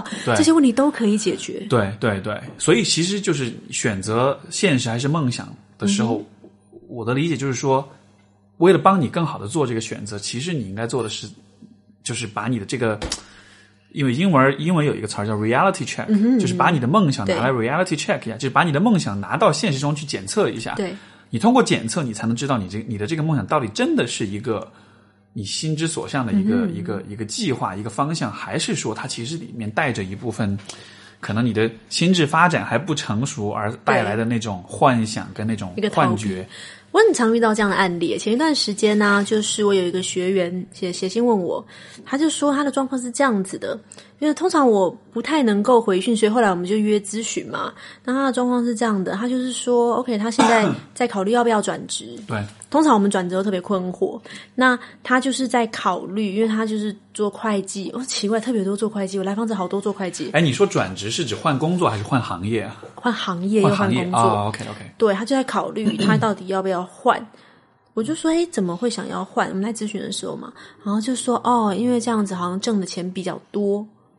那我就说，OK，所以你会觉得钱比较多会是比较重要，但我又觉得他有点，我又听不太懂他讲 有点在讲什么，就觉得钱，我我一直都觉得隐隐约约觉得钱应该不是最重要。对，他说他现在生活真的很混乱，很痛苦。然后我深聊下去才发现，哎，他的家庭关系，然后跟公公婆婆的关系，他的夫妻关系、亲子关系都一团乱。然后我就说，OK，所以你觉得一个月多两千块，这些问题都会解决吗？不会，所以完全你现在考虑转职，根本就是一个逃避。你转了之后，这些问题依然存在，而且甚至你转了也不一定真的有这么好的薪工资的调整。然后我们很常会有一种，好像我做了一个决策，我做一个很大的决策，OK，我人生重新开始，就像玩打电动一样嘛。对，事实上我们人生不会这么不会这么美满的。所以就有点像是有的时候，我们会让我们的工作跟职业来背锅，对，就其实所以我才会面临真正的说问题是真的人生中的人际关系的问题、心理的问题。嗯，所以我才会说，其实我们百分之九十五的问题都不是职业问题，所以，所以说职业规划是更像是一个其实是心理咨询。对，就是心理咨询，只是我们怎么去把心理咨询表层的东西跟底层的东西，我们都要照顾。是我可能就不会一直跟你去探索童年干嘛。我们是比较像定锚，像船一样我们遇到一个议题，OK，我现在发现它跟你的过去好像有一点相关，我们就挖这件事情出来看，然后或者是去看你的决策。然后看什么对你来说是重要的，像我很喜欢跟来访者去核对价值。嗯价值就是你做什么事情觉得有意义感，有些人会觉得价值好空，我就是要钱。但根据我的经验，我已经做了五千多个大概小时吧的咨询。那么长时间，我我的5000多经验对一直在做咨询，我做一做之后，我我真的发现，我目前真的没有看到一个人是把所有的价值是把钱放在第一位的。可是我们所有的人都觉得钱是最重要的，钱当然很重要很常在前三名，可是是没有一个人把钱放在第一名，因为他就是后来都钱会发现，因为因为可能钱更多是是一个 token 吧，它是一个，就是说它是一个，它其实是就钱，就是我们其实通过钱去实现其他的一些东西吧。是的，或者是说我我们其实是更想要某一个另外一个东西，钱对它是也像是一个表象一样，对，所以你到底有没有去厘清什么是对你来说有意义的？因为你做一个工作，你感觉到有意义感，你才不会茫然，那你才做得久。没错，常常在转职的人，有没有一些人就是做了半年、一年就想要转职，觉得这不是我要的，这不是我要的，然后做了一大堆，觉得好茫然。就像有些人一直换女朋友，一直换男朋友，就一下觉得这个不是我要，那个不是我要的，那你就没有搞清楚什么是你要的吗？那你要找到你觉得有意义感的？没错，哎，其实你知道吗？你说到意义感，我觉得这个多少有点呼应到，也是上期节目，我跟上个嘉宾我们也聊到这个问题，就说好像就是。因为当时我们谈论的一个问题，就是也是说了，比如三十岁危机啊，这种就是 quarter life crisis 四分之一人生危机嘛，就说，就其实比如说在二十二十多岁到三十岁这个阶段的时候，这个阶段我们很多程很大程度上其实是还是在为自己的欲望去工作，满足自己对物质的追求、对人际关系的追求、对社会地位的追求。然后你被欲望驱使的话，就是欲望的这个驱动力还是会蛮强的。你至少可以，但是问题在于，当你到比如说三十上下的时候，你的基本的这些生存的欲望的温饱的问题都解决了之后，这个时候欲望就不能再指引你往更前面走更远了。所以这个时候能够指引你的，必须是一个更高层的东西。那是什么呢？我觉得可能就是意义吧，就是马斯洛的那个需求三角形的一个自我实现自我。实现。对，我想，其实不管是你能不能温饱，能温饱的人他可能要追求自我实现；不能温饱的人他会觉得很焦虑。前段时间我开了一个系列课，叫做“三十上下人生危机”，哇，超多人报名，大家都觉得就是，哎，我就是怎么会这样子？对，那三十上下，就像我刚刚谈到的，其实就是青年时期的问题留到三十解决，然后又要面临中年的问题。最辛苦的其实是还没有办法达到人们眼里三十而立的那一群人。没错。说实在，你现在在上海，在北京，你要三十岁能够结婚、买房、有车，那那肯定是父母有支持。没错，没错。哎，我刚才你说那个话，我其实特别有感叹，就是说三十岁的时候，其实你都是把青年的问题留到这个时候来解决，但同时又需要去中年危机，中就是考虑后面的这个部分，就是其实就相当于是一前一后两边的问题全部都积累到这个时候。对我很有感触这一点，是因为什么呢？其实我是到这年纪吗？差不多啊，不是因为因为 对我们也是这年纪。对啊，对啊，而且而且就是我，其实我之前有几期节目，包括写了一些文章，我都在讲，就是其实我去大概去年是真的是这样的一个，嗯去年三十一嘛，对我大概真的是这样的 follow 一到这件个。事情。对啊，对啊，所以就真的是一个呃，怎么说呢？就是其实还蛮起伏的一个阶段的，真的会有那种就是说那种人生的虚无感、无意义感那样一种挣扎的过程。而且我我可以 share 的一点就是说，我在呃去年之前的时候，嗯，我其实对于婚姻这个东西是，嗯，当然我嘴巴上说我是从学术的角度，我很批判他，我觉得啊，他这个跟 哎，我现在也是。对，但是但是就是说，曾经我是这样带着这样一种态度的，就是就是。呃，当然，学术讨论是一方面，对吧？对婚姻这个制度本身它的一些问题，它的一些不合理性，这个部分我觉得，但是从我自己来说，我自己其实也是那种，我会莫名的很抗拒这个东西，嗯，对，然后就是因为各种各样的原因，但是我一直都不能很好的去和这个部分去去理解这个部分，嗯。一直到就是可能去年，就是因为我也有去做咨询，包括跟我的父母之间也会有些关系上的变化，然后经历了一些其实蛮起伏的事情。这些事情经历完了之后，我突然觉得，哎，好像这些问题其实算完结了，因为这些问题是从我十几岁到二十几岁，就从一直都在延续的，不断的延续的，到今天终于完结了。完结完了之后，我突然就发现，哎，我好像对婚姻没有那么抗拒了。就虽然这个东西它作为一个制度，我还是会批判它，但是我自己的心里面那种很抗拒的感觉好像就没有了，哎，我也经过类似的历程呢。是吧？我前两年的时候还在还公开那边讲说什么，我就是没有要结婚呐、然后某一个大的那个平台，他还找我连续两年找我去讲大龄剩女 的议题，然后大龄剩女如何应对春节危机。我说天哪，你们，然后还跟我说，我跟你讲那个对口，不知道是不是就是程序员之类，就跟我说，哎，陆老师，我觉得你特别适合讲这个议题。我说哈。就是我我我之前某一年前几年吧，就是我二十六岁的时候，他跟我说，陆老师，我觉得你的那个形象啊、身份特别容易。我说怎样？现在就是我大龄剩女，是不是？怎么更能共情大家？是不是？对我之前也会觉得，就是 OK，那我就说我我没有想要结婚啊，没有怎么样的啦，但我我还是选择结婚。但是我我会觉得这个差异是说，我我们以前会觉得结婚这件事情，它某方面代表了一种。生涯的转变，某一种牺牲，尤其对女性来说，其实是一个很大很大。你想到，我天哪，就是哇，公公婆婆，然后你未来要生娃、房子，就是整个会变得很可怕。尤其是，像我其实是属于比较就是事业型的，我我有很多我很多工作，我工作很忙，我一直飞来飞去。例如说，我们一年前好半年一年前就说要约录广播了，然后到现在 我们 终于遇到了。为什么？因为我一直在飞来飞去，我在亚洲，在美国一直飞来飞去，在各个不同的城市。例如说，我这个月我要去，我要跑七八个城市。每个城市会待两三天。对，所以我在上海时间也非常短暂。那我我的状态其实非常非常不适合结婚的，可能我以前的对象他们就会觉得啊，怎么一直跑来跑去啊？那要不要定下来啊？是。然后我看到他们的家人，我就觉得哦天哪，就是我我我觉得我抗拒婚姻，我逃避婚姻，没有办法。因为你不想牺牲你自己的这种生活方对，式，尤其是女孩子，我我我觉得特别特别的特别严重。有时候有一些女强人的来访者，他们也遇到类似的问题，就像我前面讲到的来访者，你结婚势必的面对的是牺牲。可我觉得现在这个时代不一样，你要被你的传统文化所绑架吗？我我觉得我确实因为结婚这件事情，我有一些调整。我有一些 miss 掉一些机会，我有调减少工作量什么的，但我我不会把它当成牺牲，我会觉得 OK，因为我想要跟这个人在一起，我要花很多时间在美国，然后在那边做饭啊，我在美国就是全职的家庭妇女，在那边做饭做饭做饭这样，那我会觉得这是让我很开心的，那这不是我的牺牲。因为如果女性你会觉得，或任何男性也是，你觉得婚姻或者是你为另一半，你是在牺牲的你的职业生涯规划的时候，那个牺牲感它一直延续，没错，而那个牺牲、那种被亏待、那种委屈感，在未来几十年都会一直浮现，然后甚至是影响你们的孩子。你会觉得，就像有些父母可能会说：“你看，我当年为了都是你为了你，对，放弃了什么什么什么，一辈啊子都背着。而且就真的是女性哈、就是说，对，这种男主外女主内这种设定，是的。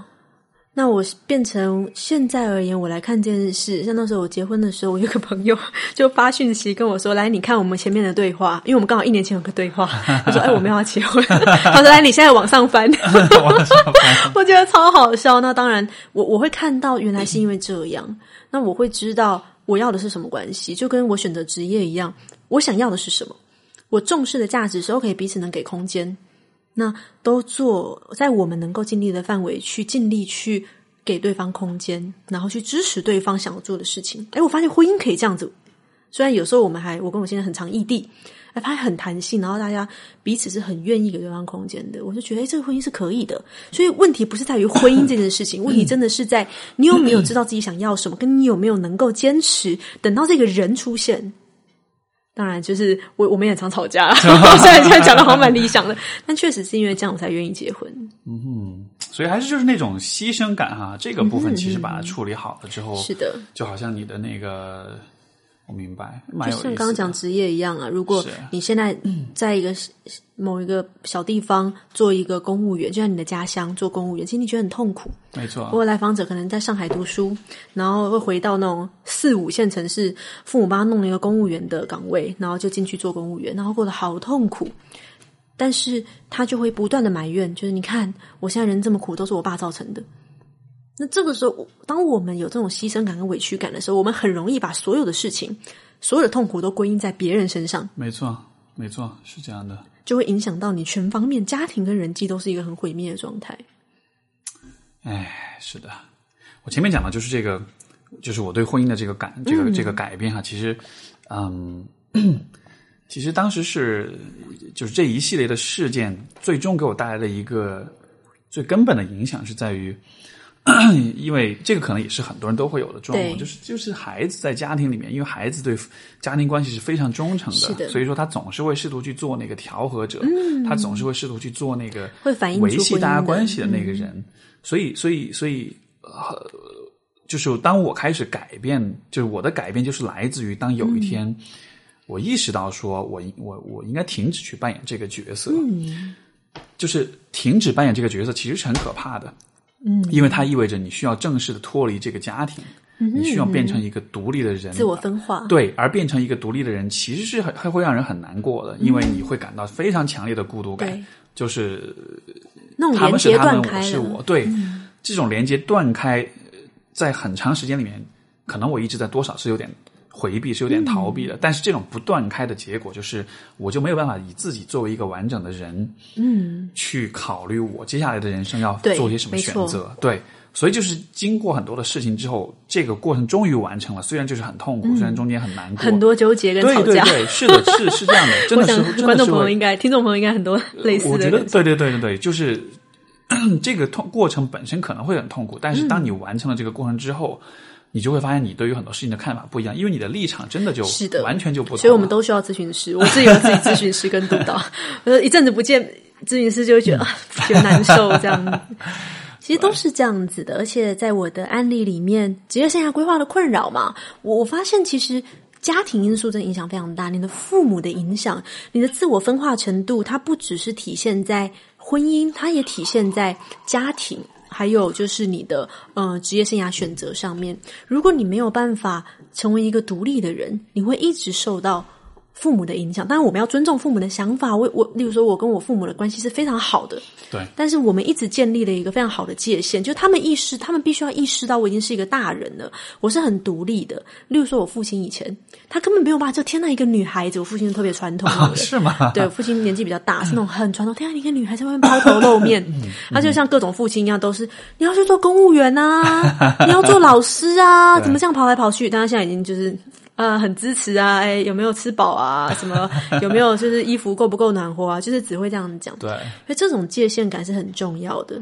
那你带着这个良好的界限感，双方才能互相支持，而你才能真正走你想要的职业的人生。你刚刚提到自我分化，我好奇你会怎么定义？就因为这其实我觉得对很多人说是一个，就是对非心理学专业人士蛮陌生的一个概念的。你会怎么定义它？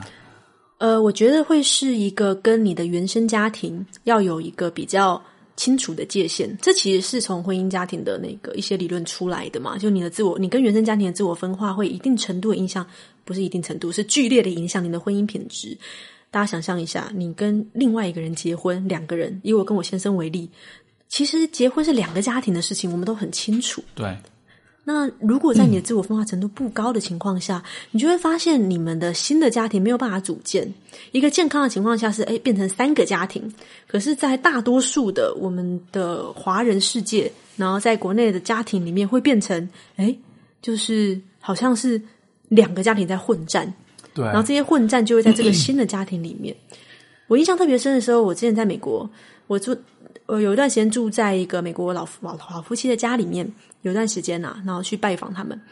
那有一天晚上，我们在聊天，我已经做两个礼拜了。那我们在聊天，他们就讲到说：“哎呀，就是你看，这个是我儿子的照片，这个是他老呃快要结婚的老婆。”我说：“哎，恭喜你们！”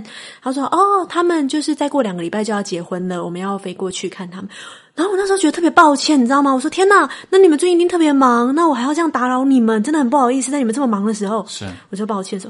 他们真的是用一脸懵逼的眼神看着我，说：“ 哈，就是你在说什么？他骗吧？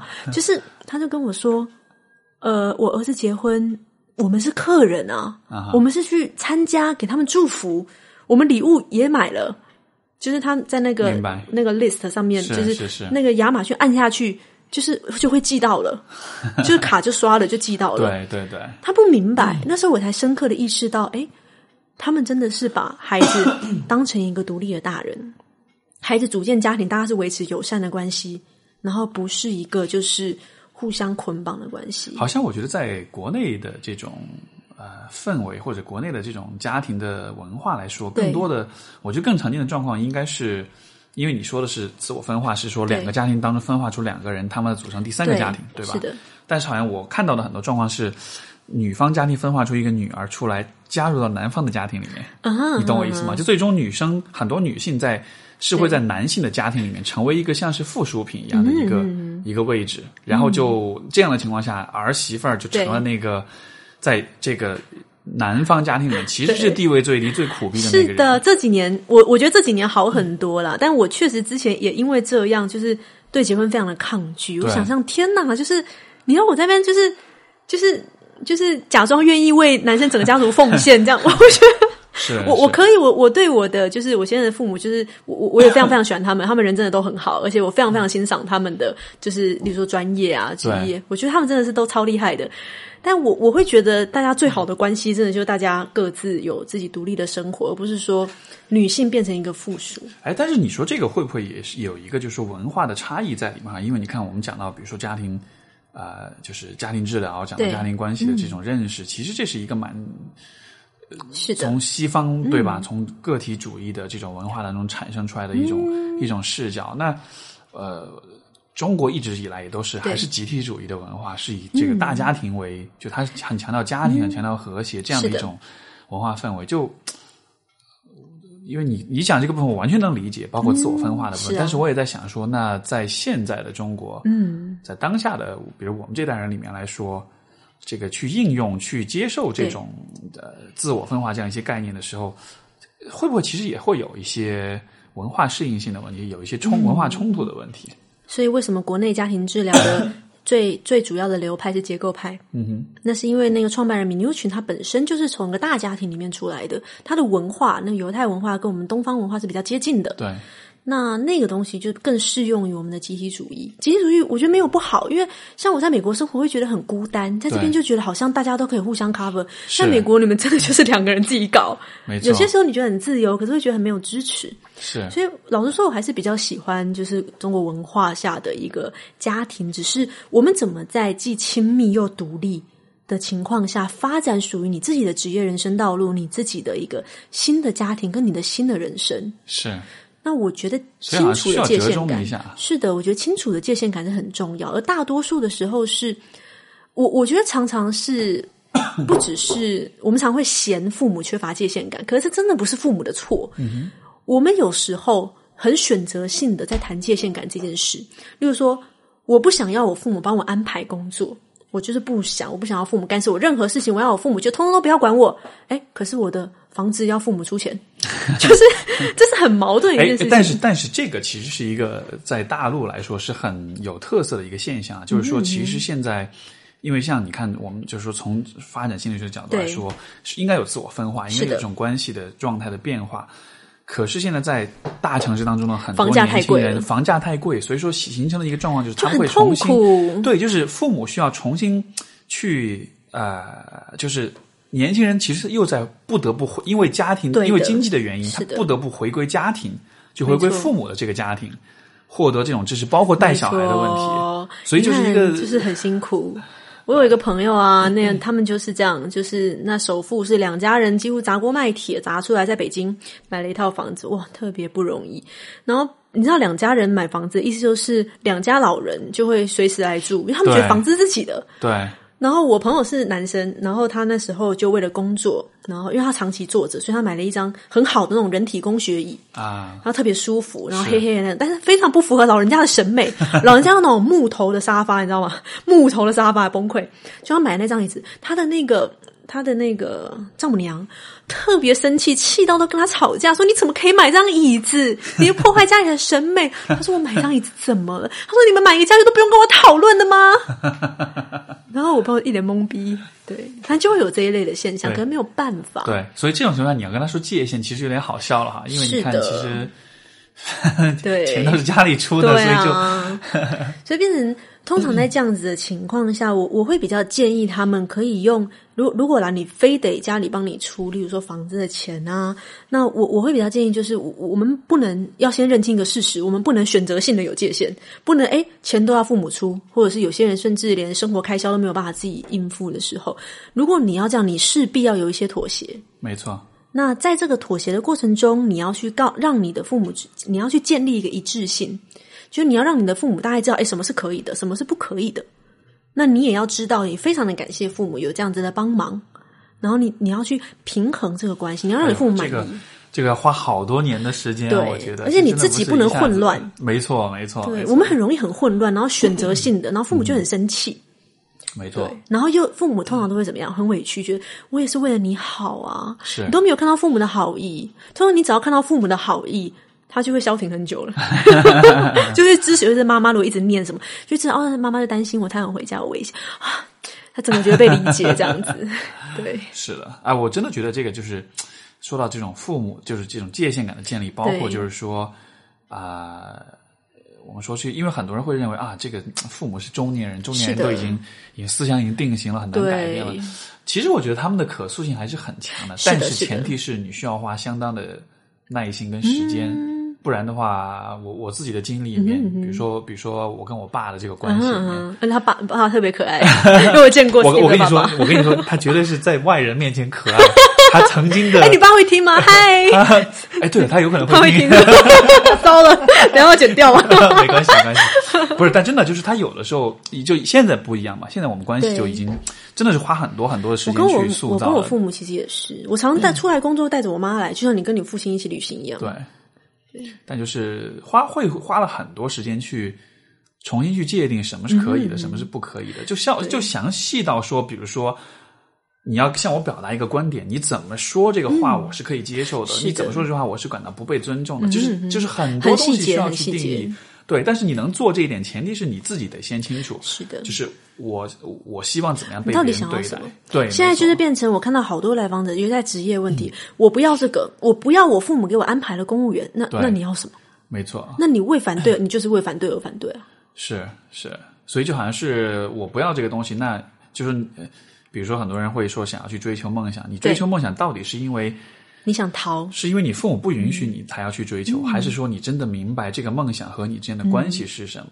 所以就哎，好难看清哦，这个问题。通常在面对职业生涯选择或转职，或是想要离开一个地方的时候，我都会请来访的人去思考一下：你到底是想要追，还是想要逃？嗯哼，对，追跟逃是两个概念。追是一个向上提升，逃是因为。你不想要这些，所以你要离开。没错，我我会有一个类似的说法是，就是你是被什么驱动？你是被爱和激情和兴趣驱动，还是被恐惧跟焦虑驱动的？嗯，所以就是这个也很重要。是被是被你是被拉着往前走，还是被推着往前走的？就是那种感觉。对，这其实就是动机嘛。我们在谈选择的时候，这个动机也很重要。如果你一直是因为逃，你一直是因为负面的。动机驱使你往前，例如说，有一些我有些来访者是土豪嘛，好焦虑，好焦虑，然后赚了三辈子都用不完的钱了，是他还是很痛苦，很焦虑，还是一直停不下来。为什么？因为他是怕穷，所以要赚钱，是，所以他停不下来，是他被这个恐惧所驱动。就你真的其实并没有搞清楚钱和你的对于你的意义是什么，对你跟金钱的关系是什么，然后你一直回避思考这个问题，是的，你就只能。不断的没，你知道吗？其实我觉得一个很相关的，就是很多人结婚都是为了逃离父母。对，然后发现你从一个框框里面逃到另外一个一个坑，跳到另外一个坑，真的真的真的是这样。对，然后在职业也会出现问题。我每次在谈职业生涯规划的时候，就是真的是百分之九十九点九都会谈到婚姻跟家庭，就是原生家庭。没错。然后后来我会觉得，天啊，我其实在做家庭治疗吧，都是都是。然后就会看到这些东西全部都反映在你的职业上面。啊，所以讲讲都会觉得好沉重。没有没有，其实没有这么沉重的。我觉得就我们是很有希望的。对对对，其实就是就只是觉得很感叹，就是说其实。可能因为我们的职业缘故，多少能够站在一个有点上帝视角的角度吧，但同时又有带着自己的个人经验去谈论这些问题，然后你就可以看到，其实怎么说呢，就是很多人会经历的这种问题，嗯，就身处其中可能看不清，但是站在旁观者的角度，真的其实你说复杂，你说难，也没有那么难看明白，对吧？其实无非就是一个你你知道自己想要什么，你的动机来自于哪里。然后你为什么要去追求你现在追求的这些东西？其实讲这么多课，因为我做很多网络的课程嘛，然后特别多人报名。老实说，我觉得讲这么多课，追根究底，不管它名字怎么包装，例如说什么如何走出低自尊的人生啊，或者是内向者如何应对社交应酬啊，如何做决策，我跟你讲讲了那么多，它的真的就是核心就只有一个，就是自我价值。我觉得我谈的一切的职业生涯的内容，都是在谈自我。你怎么去标定？你怎么去了解你的自我到底是什么样子？你是怎么长成现在的样子的？是。那你要怎么去走到未来？嗯，没错。其实这就是你跟你自己的关系嘛，对吧？这段关系像是一个你跟就是内在的跟自己的关系，也就决定外在你跟世界的关系。没错。所以，如果你跟自己的关系是处于一种很混沌、很模糊的状态，那你跟这个世界、你跟别人互动的时候，你可能往往也不清楚你的立场、你的你的想法这样的。所以我们在谈职业生涯规划的时候，我通常都会从 OK，我们来看。我我不是给你一个答案，我觉得我更像是那种向导。有些人就问说：“那我需要职业生涯规划吗？”对，那我会觉得 OK。如果你到纽约，你会想要去看自由女神像，会想要去看大都会博物馆，那你可以自己去，你可以自己找路什么。但你也可以选择，诶，有一个向导。或买一份地图，我们更像一个这样子的角色，我们去带着你走，然后去看。那但是路是你要自己走，决定要去哪里是你自己要走，经验也是你的。其实这样这种方向的工作，就是我我自己做咨询也会有啊。我觉得很多时候就是很多时候，其实啊，我发现其实特别管用的一个方式就是，你就是你就是去问这个人，你就是去去问他说你喜欢什么，你就给他一个机会跟空间去。去谈论、去表达他的这种喜好。嗯因为就是说，这样的过程，你实际上是在允许他去。去去去看到，去面对，说，其实我心里面是有这样的一些喜好，是有这样的一些想法。因为，因为我觉得很多人会困受困于这种问题，往往都是因为他们都不敢承认，嗯。啊，我其实是喜欢什么什么什么的。是的。像其实我有个来访者，就是呃呃是个男性哈，然后就，然后他就是现在做的工作，就大概也是公务员的那种工作吧，就是说就是挺挺挺乏味、挺无趣的，挺无聊的。对对对，然后他就，然后然后我们也是有聊到，因为其实。呃，因为这个咨询做是比较早，就是比较早的时候，那个时候我对于这个问题的意识还不是那么的清晰。但是当时就有一个有一个对话，我特印象特别深刻，就是我我忘了当时我们在聊什么，但就是当时他就提到，他就说，其实他小学的时候，那个时候学校有很多的文艺表演，他其实特别喜欢站在舞台上的感觉，他特别喜欢就是说。被大家看到他，因为他就当时能够就是能歌善舞的这种，就是有才艺啊这样子的，然后他特别喜欢站在舞台上那种开心。他特别开心。他当时只是随口一提，啊但是那个画面就给我的冲击就特别大，因为我就在想说，相信语调什么情绪都不一样，对对对，就是就是我就会想，你看他是这样的一个人，嗯，他这个这个闪闪发亮的。对啊，就这个这个这个大男人，他里面的那个小孩是这样的，嗯。但是这个大男人的样子和那个小孩是完全不同的。然后我就想，天哪，这样子的话，你的你的人生那得是被困住了，就完全是被困住了，嗯。完全是就是我无法想象，就是说这个部分，这个喜欢表演、喜欢站在舞台上这个部分，他受过多少的这种压抑、跟委屈、跟忽视，对吧？像被捆住一样。但是点就在于为什么是这样子呢？你其实看到，比如他的家庭，就这个部分压根是不允许被表达的当然，甚至是他自己都不敢去谈论这样的想事情，都不敢想很可怕。因为想到的话，就会觉得很恐，而且我们自己都会打自己，没错，自己打自己，打到自己都不认识自己了。但是就是好像，我后来我就我跟他做的事情就是，我们就去聊聊这个部分，我们就聊聊这些感觉，跟我讲讲当时你表演了什么，那个节目是什么样的，当时的这个观众是怎么样子的，然后就聊聊聊，聊聊聊聊到后来就开始流泪了，就开始就触到自己心里面那个真实的部分了，然后就发现哇，原来原来这么多年一直都。很期待被压制、被压抑，然后一直都是处在这种不满意的状态。原来其实，其实那些东西都不会过去的。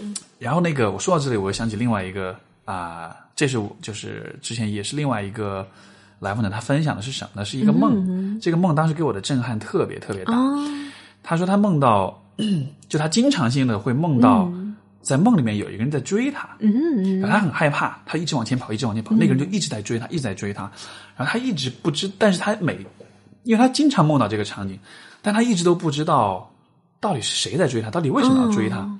直到有一天，他在这个梦里面，他突然看清楚了，他说，就是他在有一天在这个在一个梦里面，他他突然发现那个在追他的人其实是他自己，啊哈，而且是他内心的很受伤的那个部分。嗯。他在追，他在追自己，是因为那个部分在告诉他说：“我很，我很受伤，我很难过，嗯。你可不可以停下来抱抱我？”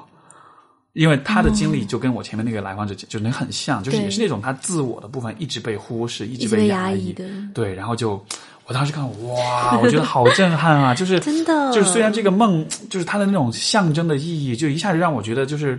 因为我想，这种梦其实说给每一个人听，你都会很感动，你都会很感触，就觉得是的。那个部分，你看他一直在渴望你的关注，嗯，然后然后你还没有被看到。对，然后关键就是你还还你还一直跑，因为你很害 怕，因为因为他当时讲的就是，他说其实我很害怕停下来，嗯。因为我我知道我停下来之后，我我不忍去直视这个部分，他有多么的受伤，有多么的难过，他甚至都不敢去看这个部分了。嗯所以，但就是因为呃，他是，但是他最终还是选择停下来去看到嗯他，所以这个过程就就是会很痛苦一开始，但是其实到了后面的话，它只是一时的痛苦，嗯。因为你你你你一旦停下，你一旦决定去和这个部分去拥抱在一起的话，嗯。我那个那个感觉那个变化，我觉得真的是会非常非常的不一样。嗯，对，这真的是还蛮好，好有好有画面哦、对我我超喜欢这个，对我当时印象特别特别深刻。嗯对，因为我觉得在国内有好多好多的人，他内心都有一个孩子是没有被满足的。没错，然后我们被教育，跟我们在这个社会体制之下，我们根本不敢去回头看。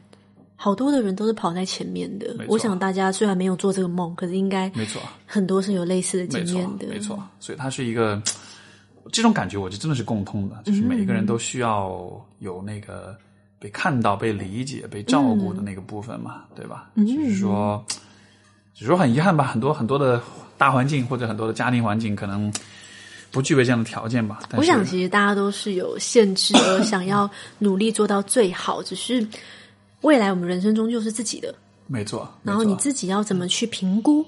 我觉得其实是我我常常说啦，就是没有人比你了解你自己，你才是自己的专家。每一个人来找我都想要得到一个答案。例如说，就在几分钟之前，就是我们录音几分钟之前，有一个有有一人给我传一个讯息，我也不认识，反正就给我发一个讯息，他说：“嗯，我想了解就是中国未来三十年的趋势，那我要做一个正确，我要那帮我做一个决定。”我说：“哈，对，就是我觉得未来三十年那我要做一个决定，就是要什么未来三十年都发展很好。我想说，你当我神仙是不是？就是哎呀，我没有没有讲出来，现在讲出来了。对，那那这个时候，我就会觉得，我我们的世界是不断的在变动。大家想一想，我们我们去年在谈什么 VR、AR，那前年呢根本没出现这个词，没错。没错然后今年又在谈人工智慧，对，那前两年 AlphaGo 根本还没出来。没错，现在这个时代不断的变，前几大行业，例如说我们在小时候的时候学电脑、玩电脑，你父母就只会说你玩电脑没前途，你那边打就是弄那些东西没有前途。啊，我以前小时候都是，我以前我喜欢玩游戏，我爸妈说啊，电子海洛因，对对啊，没前途。现在做游戏最挣钱，对啊，而且我那个时候真的是我，就是生不逢时啊。如果我是晚生十年，我真的有可能是走就是职业电竞选手的路线，因为那时候真的玩的哦 很沉迷，是不是？很沉迷，很沉迷。但那时候就一直被爸妈，一直被我爸打，然后就你完全没想到，就是到了今天，他反而成了一个，对吧？你说或者是程序员这个行业对，啊，就是一个游戏主播，就几百上千万的收入，啊在家里玩玩游戏就有了，你无法想象的。所以我常说，职业世界唯一不变的是它不停的在改变，你没有办法去做一个预测。当你想要去做预测的时候，你会很焦虑。我常常用时间轴的概念来说，我们如果一直把心放在未来，你会非常的焦虑。为什么？因为未来有一百零一种可能性，一百零二种，可能最后说不定有一百零三种可能性，也不一定。那如果你一直把心放在未来，你会发现，甚至可能出现第一百零五种可能性，你会很焦虑，焦虑到你没有办法安住在现在。可是如果你又一直把心放在过去，好后悔以前没有读这个专业，好后悔有些没超多有读计算机。人跟我说：“哎呀，当年心理学啊，当年我也好想读这个专业的。啊”很多人都这么讲。对，或者是现在程序员工资不是特别高吗？很多人说早知道我当年就读计算机，我爸那时候就跟我说这东西没前途，然后现在是最热门的行业。是没错，如果你把心一直放在过去，你会感到很抑郁。所以我常说，焦虑跟抑郁就在时间轴的未来跟过去。你放在把心放在过去，因为你过去的一切都没有办法改变，你后悔完全无济于事。真的，现在没有时光机，有我们也不知道嘛。对然后你觉得很抑郁，你唯有在当下认清楚你现在的每一个决定，就会成为你的未来。对那才是一个比较靠谱的状态，你也才能安定下来做好你现在的事情，不然就会只会一直重复你以前犯过的错的决策。没错。所以说，有的时候我也会在问来访者，我就说，如果你按照现在的方式继续这样生活下去，因为你看过去你你已经有很多后悔了，对吧？那从今天开始，一年以后，你再回头来看，嗯哼你你可以做哪些事情来阻止你的，来减，就是来避免你的后悔会又、又多积累一年，嗯对对吧？你可以做哪些选择，可以可以可以避免这个后嗯悔，就是在积在在在持续不断的增加。是啊，因为当你一直困在过去的时候，你只会抑郁而已，然后这个情绪反而更干扰你的当下。希望今天我们的对话有给听众朋友们带来一些，我我我我我是我是会很自恋的认为，每一次的对话，每一次我跟不同的嘉宾很深刻，是会改变一些人的一些一些看法，甚至是一些人的人生轨迹的哈。因为像比如说，也许有人听了这个节目，今天就突然意识到啊，我要换工作，我要辞职。对，但还是理性跟感性兼具的决策还是非常重要的啦。那如果我我猜，肯定这个这个话题放出去之后，肯定会有很多人会想要找你咨询，他们要找你咨询，要怎么找到你？呃，可你现在还接，以透过我你现在还的微博接还接来访者吗？可以，但是热门时段可能会比较稍微难安排，就什么晚上七点八点这种时间可能比较难安排一点。是，对，就会比较挤嘛。是所以我做咨询，然后我也做课程，可以通过微博来找我，对，微博发私讯我都会回信这样子。那回头我会把那个你的微博放在节目的介绍里面 OK 包括这个节目推送的时候，呃，微博啊、微信啊，我都会写一下，就给你发私信，然后就可以跟你约时间，对，就可以约时间了。好吧？你先排排期排的满嘛？就是还好，就比如说对，当周还是下周这样？还好，通常都我们都会马上都会比较快去回应，因为我们现在有一个团队嘛，啊然后大家可以去互相支持，或者是有一些，例如说学生啊，可能在不管是在费用上啊，比较比较辛苦一点，我们也有提供什么公益咨询这些服务，然后我们都有就是专人会去协助，因为有时候有些学生他真的很需要，但是你不可能让学生去就是支付这么高的费用，我觉得我自己的于心不忍这样子。是是是，没错没错，哎，很赞。我感觉，我希望哈，各位朋友，如果听完这节目，如果你真的是对自己的职业规划，因为其实这是很重要的一块，是的这个部分，而且其实是我觉得心理咨询这个行业其实比较少关注到的，但它其实和人们的生活非常，因为你想，你一天十几个小时都在工作，对对对，就说就说呃，你看我们最主要关注可能是比如说原生家庭的问题，对对吧？这个是跟专业最切题的，然后可能是婚姻关系、家庭关系，但是说职业的这个部分，我倒真觉得它是你，就像你所说，你一天当中可能工作少的可能七八个小时，多的可能会更多，但是这个部分啊。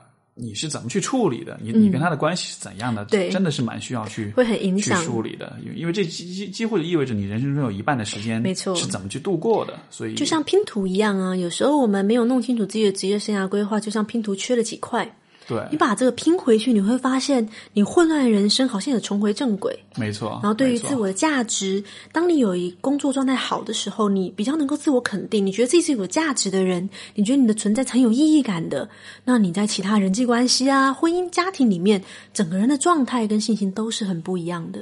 嗯好的，非常感谢卢美文卢老师给我们的 给我们的分享，然后、感谢 Steve 的邀约，对对对，然后啊、各位听众朋友，如果对你的职业规划啦，嗯对你当下的这个，不管你是面临一个要换工作啊，还是要换行业啦，包括如果你想要跳到心理咨询这个行业啊，对，嗯我们都有很多想法。对对对，都有很多想法。对对对，我觉得你可以多多的探索，多多的尝试，然后从一些，即使是从一些很小的事情开始，包括比如说跟、跟跟美文约个咨询这样的，对吧？聊一聊，我觉得至少听听别人的看法，这也是一个一种一种一种实践和一种就是了解自己想法的一个过程。所以，好的，那我们今天节目就先到这里，非常感谢感谢美文，也感谢各位听众的收听。谢谢 Steve，谢谢大家，好的，我们就下次节目再见，拜拜。拜拜。